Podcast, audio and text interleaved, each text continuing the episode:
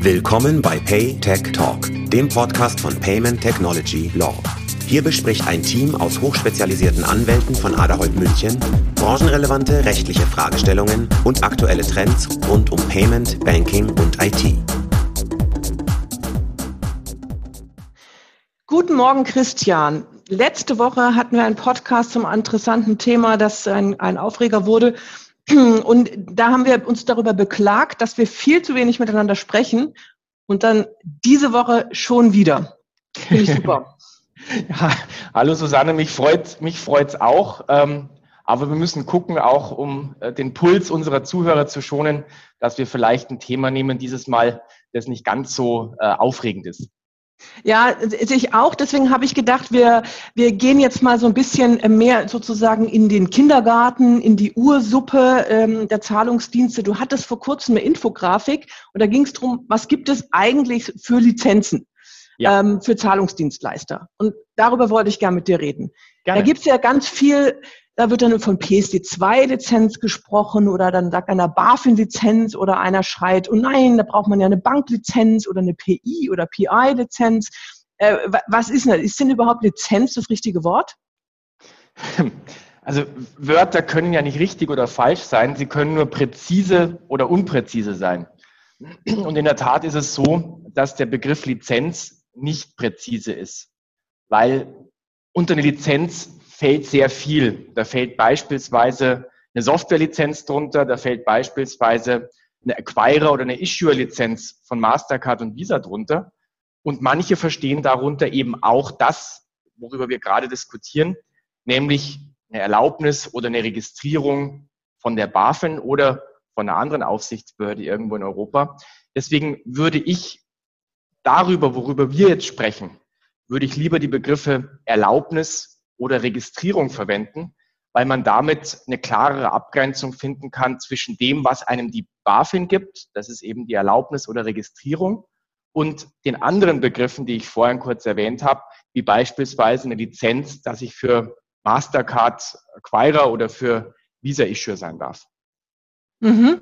Ja, ähm, das finde ich gut. Du hast vor ein paar Wochen auch eine Infografik dazu gemacht und du hast das Bild äh, einer Matroschka-Puppe genommen. Und da möchte ich eigentlich auch anfangen. Ich glaube, es kennen alle die Matroschka-Puppe. Da ist halt so eine große Puppe und dann ist eine da drin und so weiter, bis man zu so einer Babypuppe kommt. Ja, fangen wir doch mal bei der Babypuppe an. Was ist sozusagen die kleinste Erlaubnisregistrierung? Was ist die Babypuppe in dem Bild? Ja, also die kleinste Erlaubnis oder Registrierung ist eine Registrierung. Damit ist schon mal die Frage beantwortet. Und das ist die Registrierung als Zahlungsinstitut für den Fall, dass ich ausschließlich ähm, Kontoinformationsdienste erbringen möchte. Sprich, dass ich mit Hilfe der Zugangsdaten des Kunden, der ein Konto bei einer Bank hat, ähm, auf sein Konto drauf gucke und mit diesen Informationen bestimmte Zwecke verfolge, entweder indem ich beispielsweise dem Kunden eine schön aufbereitete Darstellung gebe oder die Daten dafür verwende, dass ich beispielsweise einem Händler sage, du pass auf, dieser Kunde, der hat genug Geld auf seinem Konto, der kann bei dir einkaufen. Sprich, es geht um Dienste, bei denen ausschließlich Kontoinformationen verarbeitet werden und darüber hinaus nichts. Und das ist eben eine Registrierung und keine Erlaubnis. Da muss man die Begriffe auch wieder ganz klar trennen. Du hast eben gesagt, das ist eine Registrierung als Zahlungsinstitut ähm, der nur Kontoinformationsdienste erbringt. Aber dann bringt er doch gar keinen Zahlungsdienst, oder? Weil es ist doch nur ein Informationsdienst. Ja, das ähm, hat sich letztes Jahr geändert. Also wenn du mir die Frage bis ähm, zum 12. Januar 2018 gestellt hättest, hätte ich gesagt, stimmt, der Kontoinformationsdienst ist kein Zahlungsdienst. Aber durch die Implementierung der PSD 2 in das nationale Recht, wir haben ja eine Richtlinie und eine Richtlinie muss immer umgesetzt werden in den Mitgliedstaaten. Und das ist in Deutschland passiert durch eine Änderung des ZAG, des Zahlungsdienstaufsichtsgesetzes.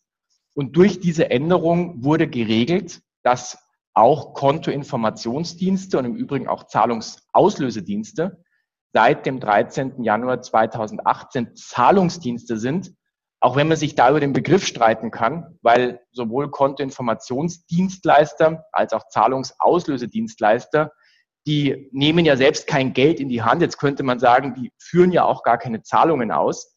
Aber wenn der Gesetzgeber sagt, dass das Zahlungsdienste sind, dann ist es so, weil der Gesetzgeber hat immer recht.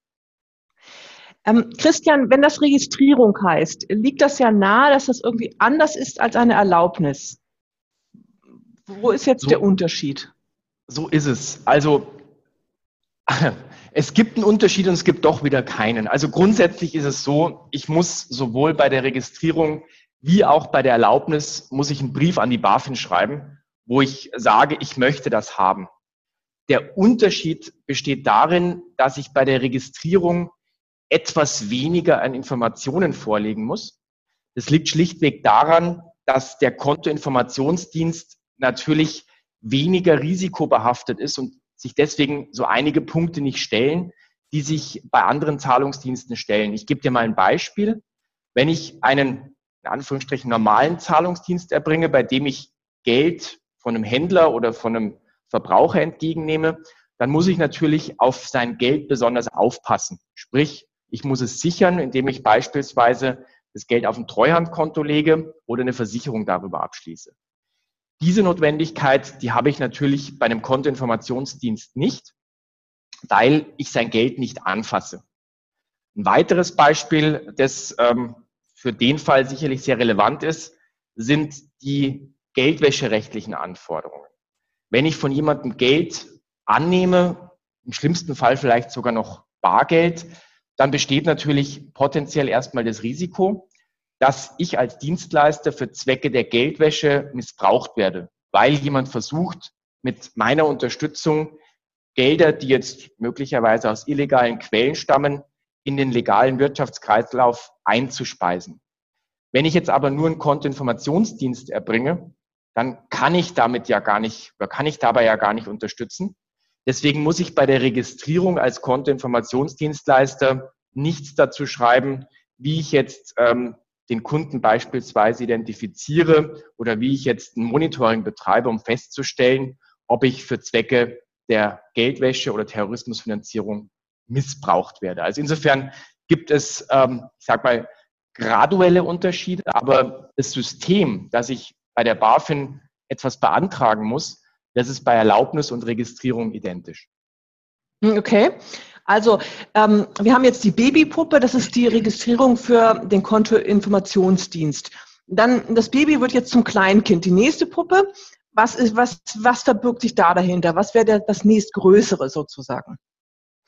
Das nächstgrößere ist dann, ich sage jetzt mal, die volle Erlaubnis als Zahlungsinstitut. Ich hatte vorhin den Unterschied zwischen Registrierung und Erlaubnis dargestellt. Das heißt, wir sind hier nach wie vor in einem Verfahren nach dem Zahlungsdiensteaufsichtsgesetz bei der BaFin. Das heißt, auch hier ist wieder dieser Antrag erforderlich. Allerdings ist die Qualität der Tätigkeiten, die ich mit so einer Erlaubnis erbringen darf, etwas größer. Das heißt, ich darf mehr machen oder was anderes machen, als äh, mit äh, der Registrierung, wo ich ja nur Kontoinformationsdienste erbringen darf. Mit der Erlaubnis darf ich auch die Zahlungsdienste erbringen, auf die sich die Erlaubnis bezieht. Ich darf beispielsweise Acquiring machen, das heißt, ich darf für Händler Geldforderungen einziehen, die mit Karte bezahlt worden sind. Oder ich darf auch selbst Karten ausgeben, das wäre das Issuing-Geschäft. Oder ich darf beispielsweise auch das Finanztransfergeschäft erbringen. Das ist beispielsweise die Tätigkeit, die wir von Western Union, MoneyGram und, und RIA kennen. Das heißt, wo ich Bargeld einzahle, das dann irgendwo weltweit ausbezahlt wird. Sprich, ich darf mit der Erlaubnis andere Dinge tun als mit der Registrierung und möglicherweise sogar mehr Dinge, weil meine Erlaubnis sich möglicherweise auch auf mehrere Zahlungsdienste bezieht. Okay, also das würde man dann auch als ZAG-Erlaubnis bezeichnen? Das könnte man als ZAG-Erlaubnis bezeichnen. Das wäre aber nach wie vor etwas unpräzise, weil das ZAG noch weitere Erlaubnisse vorsieht, nämlich die Erlaubnis ähm, als E-Geld-Institut. Da kommen wir gleich vielleicht dazu. Ähm, ich würde sie wirklich bezeichnen, das hört sich zwar ein bisschen eckig an, aber dafür sind wir ja Juristen, dass wir uns auch mal eckig ausdrücken können. Ich würde sagen, das ist eine Erlaubnis als Zahlungsinstitut. Okay. Also du hast schon gesagt, das nächste wäre die E-Gelderlaubnis. Das würde ich jetzt mal als die, also die nächstgrößere wäre jetzt die Kindpuppe. Wir kommen vom Kleinkind zum Kind. Ähm, das liegt schon nahe, dass als E-Geld ist offensichtlich also mehr und schwieriger. Ähm, was, was ist das? Ja, also du hast ja schon mit dem Bild erklärt, ähm, das ist die nächstgrößere Matroschka-Puppe. Das E-Geld-Institut, das darf erstmal alles machen, was das Zahlungsinstitut darf, nämlich es darf alle Zahlungsdienste erbringen, die im ZAG geregelt sind. Also ich habe ja vorhin ein paar Beispiele gegeben und anders als das Zahlungsinstitut muss sich das E-Geld-Institut auch nicht überlegen, auf welche Zahlungsdienste sich die Erlaubnis bezieht. Das E-Geld-Institut darf nämlich erstmal alle Zahlungsdienste erbringen. Darüber hinaus darf das E-Geld-Institut aber auch das sogenannte E-Geld-Geschäft erbringen. Und was ist das E-Geld-Geschäft? Auch dafür gibt es eine schöne Definition im ZRG. Das ist die Ausgabe von E-Geld. Und vielleicht noch eine Stufe weiter. Was ist E-Geld? Ganz vereinfacht ausgedrückt ist E-Geld eine vorausbezahlte Werteinheit, die elektronisch gespeichert wird und mit der ich bei einem Dritten, beispielsweise bei einem E-Commerce-Händler, bezahlen kann. Mhm. Äh, kannst du uns ein Beispiel noch geben für E-Geld? Ja, also ähm, das ist zwar so ein bisschen umstritten, weil ähm, gerade viele Banken eine andere Auffassung vertreten, aber ein Beispiel, das uns in der Praxis äh, häufig über den Weg äh, läuft, sind die sogenannten Prepaid-Kreditkarten. Den Begriff, der ist zwar nicht schön, weil Prepaid und Kredit schließt sich ja so ein bisschen aus, aber das ist der Begriff, der geläufig ist. Also eine Zahlungskarte, ich nenne es jetzt mal so, die unter einem ähm, Mastercard oder Visa-Brand ausgegeben wird und die ich vorher aufladen muss, um später damit einkaufen zu können sowas äh, läuft uns ja häufig über den Weg, wenn wir beispielsweise im, Supermarkt an der Kasse stehen oder in der Tankstelle. Da werden nämlich auch solche Produkte vertrieben. Ähm, das ist ein Produkt, das ähm, in Deutschland einigermaßen bekannt ist. Ein weiteres Produkt, das, ähm, sage ich mal, in bestimmten Segmenten auch noch eine Bekanntheit hat, ist die PaySafe Card.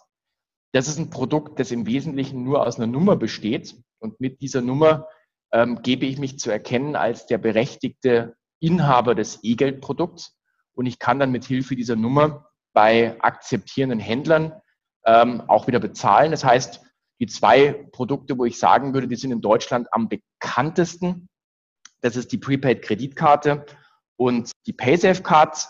Ein Produkt, das kennen vielleicht die älteren Hörer unter uns noch, ähm, das ist die Geldkarte. Auch das ist ein E-Geld-Produkt. Das war mal recht bekannt ähm, und das wurde auch von den Banken sehr stark promoted. Bei den Rauchern zumindest, ne? Bei den Rauchern, weil die sich damit auch als volljährig äh, ausweisen können. Man muss aber sagen, wenn man sich die Transaktionszahlen anguckt, dass die Geldkarte eigentlich nur noch ein Nischendasein, also nur noch, äh, nur ein Nischendasein fristet. So richtig erfolgreich, wenn man ehrlich ist, war die Geldkarte ja nie. Ja, ähm, ein, ein äh, sehr berühmtes äh, E-Geld-Produkt, würde ich sagen, ist PayPal, oder? Ja, das ist ähm, eine Frage, die du besser beantworten kannst. Ähm, was man sagen kann, ist, dass PayPal eines der ersten ganz großen Produkte war, die ähm, sich als E-Geld dargestellt haben, ähm, um auch da ein bisschen in geldwäscherechtliche Erleichterungen zu kommen. Ähm, das Interessante ist, dass zumindest in Deutschland man lange Zeit gesagt hat, nee, nee, das ist gar kein E-Geld weil ähm, die, der Wert, der äh, einem PayPal-Guthaben entgegensteht, nicht auf einem Medium gespeichert ist, das der, das der Nutzer in der Hand hält, sondern das zentral gespeichert ist. Das hat dann die BaFin irgendwann mal aufgegeben und hat dann gesagt, nee, nee, auch was zentral gespeichert ist, kann E-Geld sein. Und mittlerweile ist es auch so äh, in der Gesetzesbegründung jetzt zum aktuellen ZAG drin. Das heißt, ja, das ist ein ähm, sehr bekanntes E-Geld-Produkt, Wobei es nach wie vor so ein paar Leute gibt, die so ein bisschen zögern zu sagen, dass das E-Geld ist, weil es wird in vielen Fällen ja nicht richtig aufgeladen, sondern es wird nur für eine Millisekunde aufgeladen. Aber in aller Regel, zumindest ist es bei mir als, als Nutzer so, nutze ich PayPal quasi als ähm, durchlaufenden Posten. Ich lade es für eine Millisekunde mit Lastschrift oder Kreditkarte auf und zahle dann gleich damit. Ähm, es wird als E-Geld anerkannt, aber es gibt so ein paar Leute, die sagen, das ist nicht das, was der Gesetzgeber typischerweise vor Augen hatte, als er sich E-Geld ausgedacht hat. Oh, da könnte ich natürlich ganz, ganz viel jetzt zu sagen. Äh, ich weiß, ich weiß. Widersprechen. Ich glaube, das sollten wir mal in einem anderen Podcast machen. Aber ähm, ähm, ich ich, ich stelle mir jetzt mal vor, ich bin, ich bin Gründer und ich ähm, ähm, weiß eigentlich noch nicht so ganz genau, was ich machen möchte und ich habe so verschiedene Ideen. Da könnte E-Geld sein, da könnte jetzt ein Zahlungsdienst sein.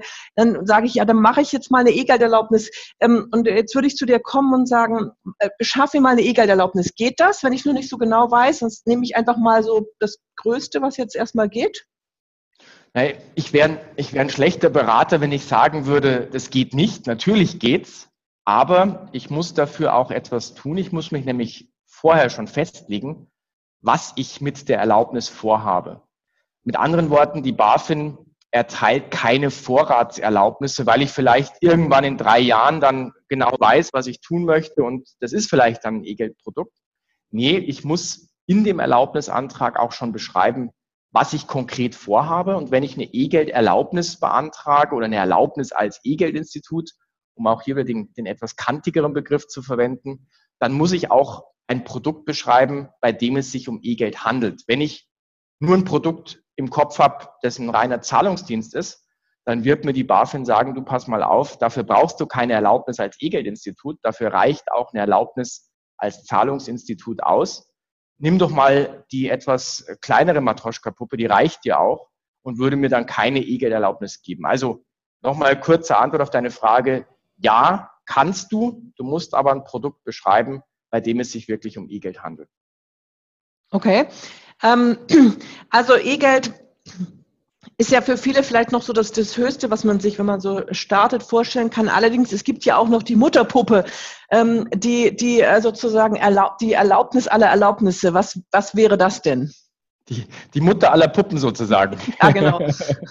also die, die Frage, wer darf alles? Und, ja, wer ähm, darf alles? Wer darf alles im, im Finanzbereich, zumindest wenn man jetzt mal äh, Versicherungen und so ein paar Sonderthemen ausklammert, darf ähm, in Europa die Vollbank alles, wobei auch der Begriff der Vollbank kein juristisch definierter Begriff ist. Das ist nur ein Begriff, ähm, der in der Praxis sehr häufig verwendet wird. Der juristische Begriff dafür wäre das sogenannte CRR-Kreditinstitut. Warum heißt es so? Das ist auch ein recht neuer Begriff. CRR ähm, steht für die ähm, Capital Requirements Verordnung, ist eine europäische Verordnung, die festlegt, wie viel Eigenkapital Kreditinstitute benötigen. Das ist deswegen eine neue Verordnung, weil die nach der Finanzkrise erlassen wurde, wo man gemerkt hat, dass man da vielleicht ein bisschen Handlungsbedarf hat. Früher war das das Einlagenkreditinstitut und ähm, es hat sich eigentlich nur der Begriff geändert. Inhaltlich ist es so, dass Vollbank oder CRR-Kreditinstitut oder Einlagenkreditinstitut, ähm, die sind Banken und die dürfen sowohl das Einlagengeschäft als auch das Kreditgeschäft ähm, betreiben. Das, was man eigentlich so ähm, als das typische Bankgeschäft kennt. Ich leihe mir von meinen Kunden Geld aus, um es dann gewinnbringend an andere Kunden wieder weiter zu verleihen. Das ist ja das, ich meine, ich habe vor ein paar Jahren auch mal eine Banklehre gemacht, was ich noch gelernt habe, was das Kerngeschäft einer Bank wäre. Und wenn ich dafür eine Erlaubnis habe, dann darf ich nicht nur das Einlagengeschäft und das Kreditgeschäft erbringen, sondern ich darf auch das tun, was die kleineren Matroschka-Puppen dürfen. Ich darf nämlich auch E-Geld ausgeben. Siehe beispielsweise die Geldkarte. Die einzigen Emittenten der Geldkarte sind ja alles ähm, Banken. Und oder auch PayPal. Oder auch Pay, gibt, gibt PayPal die Geldkarte aus? Äh, nee, aber ist auch E-Geld und eine Vollbank. E stimmt, richtig, genau. Aber wenn ich jetzt nur das Produkt Geldkarte mir angucke, dann ähm, ja, mhm. Banken dort die einzigen Emittenten. Ähm, und natürlich dürfen Banken auch Zahlungsdienste erbringen. Das ist das, was wir ja alle kennen von unserem Konto. Wenn wir ähm, an die Telekom oder an irgendeinen anderen Versorger ein Überweisungsformular ausfüllen oder übers Online-Banking Überweisung anstoßen, dann ist das ein klassischer Zahlungsdienst, nämlich das Überweisungsgeschäft. Wir Banken nehmen für uns auch Geld entgegen, beispielsweise unser, unser Gehalt. Ähm, und Banken dürfen damit eben all das erbringen, über was wir heute in unserem Podcast bislang gesprochen haben. Ja, es gibt aber auch den Begriff Teilbanklizenz. Was ist denn das für einer? Eine Teilbank-Erlaubnis, ähm, weil wir den Begriff ja. Lizenz ja nicht verwenden wollten, Susanne. Richtig. ist eine Erlaubnis, die mir das Recht gibt, bestimmte Bankgeschäfte zu erbringen, die aber nicht das Einlagen- und das Kreditgeschäft zusammen sind. Beispiel, es gibt Banken, die nur im Verbraucherkreditumfeld tätig sind. Die haben dann nur eine Krediterlaubnis, ohne aber auch das Einlagengeschäft erbringen zu dürfen. Oder es gibt beispielsweise Banken, das sind die Wertpapierhandelsbanken, die sind hauptsächlich im Wertpapierumfeld unterwegs und die dürfen beispielsweise Finanzkommissionsgeschäft erbringen, sprich an der Börse für ihre Kunden Aktien kaufen und verkaufen. Das heißt, die dürfen bestimmte Teilaspekte dessen, was im Kreditwesengesetz drinsteht, tun. Die dürfen aber nicht das klassische Bankgeschäft, so wie ich es vorhin beschrieben habe, erbringen, nämlich sich Geld ausleihen, um es wieder zu verleihen. Mhm. Also wenn wir nochmal rekapitulieren, wir haben als, als sozusagen als kleinste Puppe hatten wir die Registrierung als ähm, Kontoinformationsdienst dann hatten wir die Erlaubnis als Zahlungsinstitut, ähm, dann als E-Geldinstitut und schließlich haben wir die, ähm, äh, die Erlaubnis als Vollbank. Die geht aber nicht nach dem ZAG? Die geht nicht nach dem ZAG. Ich hatte vorhin kurz erwähnt, ähm, ein weiteres Gesetz, das Kreditwesengesetz oder auch KWG abgekürzt. Ähm, das ist im Prinzip, wenn wir jetzt wieder in unserem Bild der Matroschka-Puppe denken, ist es, sage ich mal, die, die größere Schwester äh, des ZAG. Das heißt, das ist ein Gesetz, das sich damit beschäftigt, wie ähm, Banken und äh, Finanzdienstleistungsinstitute beaufsichtigt werden. Aber auch für die Durchführung dieses Gesetzes ist die BaFin zuständig. Insofern ist es, sage ich mal, einfach nur eine andere Adresse aber wir befinden uns noch, wenn wir dieses Bild gebrauchen wollen, jetzt im gleichen Ort und im gleichen Landkreis. Das heißt, thematisch ist das alles sehr, sehr ähnlich, bloß ähm, es ist einfach eine andere Schublade in dem Regal. Genau. Ähm, dann gibt's ja noch so ein bisschen ähm, so, so andere Begriffe, die ich gerne mit dir klären würde. Also häufig wird ja dann davon geredet, dass man dann mit dem europäischen Pass unterwegs sei oder Passporting betreiben würde. Was, was heißt das denn? Ist das nochmal ein Pass? Ist nochmal was anderes? Also Pass kennen wir ja, wenn wir über äh, Grenzen gehen, die jetzt äh, nicht in Europa liegen. Ähm, das ist äh, etwas, was mich befähigt und was mir das Recht gibt, auch eine Grenze zu überschreiten. Und ganz ähnlich ist es auch hier in dem sogenannten oder mit dem sogenannten EU-Passport. Ähm, das ist kein Dokument, sondern das ist ein Recht. Und dieses Recht sagt aus, dass wenn ich in irgendeinem Mitgliedstaat des europäischen Wirtschaftsraums eine Erlaubnis habe, die mich ähm, berechtigt, Zahlungsdienste zu erbringen oder das E-Geldgeschäft zu erbringen oder Bankgeschäfte zu erbringen, dann darf ich diese Erlaubnis in allen Mitgliedstaaten des europäischen Wirtschaftsraums auch nutzen, ohne dass ich dort nochmal eine eigene Erlaubnis beantragen muss.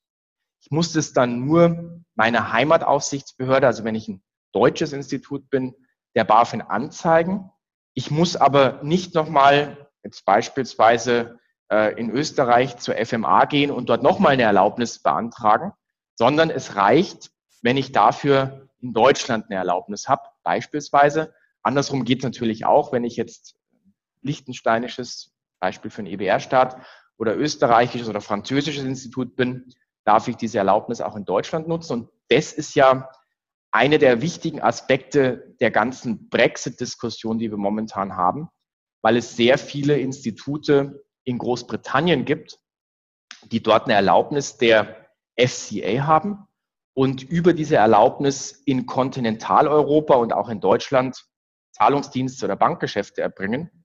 Wenn der Brexit kommt, früher oder später, und wenn er hart kommt, erst recht, dann erlischt dieses Recht und dann dürfen diese Institute, ich sage jetzt mal auf mittelfristige Sicht, überhaupt nichts mehr in Kontinentaleuropa mehr tun. Da gibt es jetzt äh, eine kleine Tür, die wir auch erst neulich in einem Blogbeitrag behandelt haben, dass ich übergangsweise was tun darf. aber mittelfristig dürfen die das nicht mehr. Das bedeutet, dass diese Unternehmen, wenn sie weiterhin Kontinentaleuropa bedienen wollen, dass die in einem anderen Mitgliedstaat des europäischen Wirtschaftsraums dann so eine Erlaubnis beantragen müssen, um dann von dort aus wieder in die verschiedenen Staaten zu passporten. Du merkst, ich habe jetzt versucht, diese lange Geschichte wieder zum Ursprung der Frage zurückzubringen. Ähm, und ich hoffe, dass ich damit den Passport einigermaßen erklären konnte. Äh, bleiben wir noch kurz in Großbritannien. Da gibt es auch sowas, das nennt sich Small PI License. Was ist denn das? Tja, das ist etwas, was es eigentlich gar nicht gibt. Zumindest, wenn ich jetzt aus rein deutscher Sicht ähm, dir die Antwort oder die Frage beantworte. Die Small PI License ist das, was in der PSD beziehungsweise der PSD 2 als eine Ausnahme bezeichnet wird, die es mir erlaubt, wenn ich bestimmte Betragsgrenzen nicht überschreite, auch ohne Erlaubnis Zahlungsdienste oder das E-Geldgeschäft zu erbringen. Das heißt, ähm, das ist eigentlich eine Ausnahme von der grundsätzlich bestehenden Erlaubnispflicht. Und wichtig ist eben, dass diese Ausnahme nur dann in Betracht kommt, wenn ich gewisse Betragsgrenzen, Volumina nicht überschreite. Das Zweite, was wichtig ist, ist, dass diese Ausnahme nur für das jeweilige Land gilt, in dem ich diese Ausnahme auch nutzen kann. Das heißt, in deinem Beispiel, diese Small PI License für UK, die dürfte ich dann als äh, englisches Unternehmen nur für den englischen Markt auch nutzen. Und das Wichtige ist, und das ist das, warum ich vorhin gesagt habe, es gibt es eigentlich gar nicht, ähm, das ist etwas, was die Mitgliedstaaten nicht verpflichtend vorsehen müssen. Und der deutsche Gesetzgeber hat sich dagegen entschieden, diese Möglichkeit zu nutzen. Das heißt, in Deutschland gibt es diese Ausnahmemöglichkeit nicht. Mit anderen Worten, in Deutschland muss ich grundsätzlich immer eine Erlaubnis beantragen, auch dann, wenn ich nur in einem kleinen Umfang Zahlungsdienste oder E-Geldgeschäft erbringen möchte. Ja, in anderen Ländern gibt es ja auch sowas, was, was äh, mh, diskutiert wird, so eine Sandbox. Da sind wir wieder bei den kleinen Kindern im Sandkasten, wo eben Gründer zunächst einmal in einem sehr begrenzten Rahmen, wenn sie dafür ausgewählt werden, ähm, von der nationalen, nationalen Aufsicht, äh, ohne Erlaubnis etwas testen dürfen äh, aber eben auch nur in einem ganz be begrenzten Rahmen und ähm, auch nur für eine begrenzte Zeit. Auch das hat die BaFin, wurde diskutiert, aber hat die BaFin nicht, nicht implementiert oder der deutsche Gesetzgeber nicht implementiert. Ja, ich muss ganz ehrlich sagen, ähm, ich, ich habe die Diskussion ja verfolgt und die Kommission hat sich da letztes Jahr auch ein bisschen damit beschäftigt, weil man halt gesehen hat, ähm, dass viele Fintech-Unternehmen ein bisschen unzufrieden damit waren, dass sie halt eben gleich mit der großen Erlaubnis äh, an den Markt gehen müssen, wenn sie irgendwie ein Produkt testen wollen. Ähm, und ich finde diese ganze Diskussion eigentlich etwas übertrieben, politisch natürlich wichtig, aber rein regulatorisch, juristisch gesehen, gibt es das Instrumentarium schon, eben mit dieser Small PI oder Small EMI, das gibt es nämlich im E-Geld-Umfeld auch, äh, License, also diese Ausnahmemöglichkeit. Und du hast richtig gesagt, wenn man sowas nutzen möchte, dann müsste man jetzt nicht ähm, gesetzgeberisch tätig werden, ähm, dass man jetzt irgendwie neue Instrumente braucht, sondern man müsste einfach nur das vorhandene Instrument nutzen. Was natürlich der europäische Gesetzgeber tun könnte, der könnte sagen, diese Ausnahmemöglichkeit, die derzeit als Option vorgesehen ist in der PSD 2 und in der zweiten äh, E-Money Directive, also der E-Geld-Richtlinie, das soll in Zukunft keine Option mehr sein, sondern die muss verpflichtend umgesetzt werden. Ähm, und damit hätten wir eigentlich das, was wir als Sandboxing bezeichnen, zumindest auf nationaler Ebene relativ einfach und unkompliziert ähm, auch in die nationalen Rechte umgesetzt. Ja, jetzt redest du ja über die PSD 3 sozusagen. ähm, und eigentlich sind wir noch damit beschäftigt zu erklären, was die PSD 2 alles so getan hat. Aber natürlich, wir sollten alle in die Zukunft gucken. Ähm, ich glaube aber, für, für heute haben wir erstmal ganz gut erklärt, was es mit Zahlungsdienste-Erlaubnissen auf sich hat und überhaupt mit den verschiedenen Begriffen der Erlaubnissen. Ähm, hoffe, wir konnten zur Aufklärung beitragen. Ich bedanke mich sehr für deine Erklärungen. Vielen Dank, Susanne, und ich freue mich schon auf unseren nächsten Podcast. Wie immer gilt natürlich, also vielen Dank erstmal für die ähm, rege Kommentierung auf, unsere, auf unseren letzten Podcast. Ähm, bitte, bitte, bitte auch hier Kommentare, Anregungen, auch Kritik, die hören wir sehr gerne. Also wir werden auch gern kritisiert. Also nur zu ähm, auf allen Kanälen, schießt auf uns. Ähm, wir versprechen euch, wir schießen zurück. genau. Super. Bis dann. Tschüss. Danke. Ciao. Das war PayTech Talk, der Podcast von Payment Technology Law. Schön, dass Sie heute dabei waren. Weitere Informationen zu Payment, Banking und IT finden Sie auch auf paytechlaw.com und in unserem Newsletter.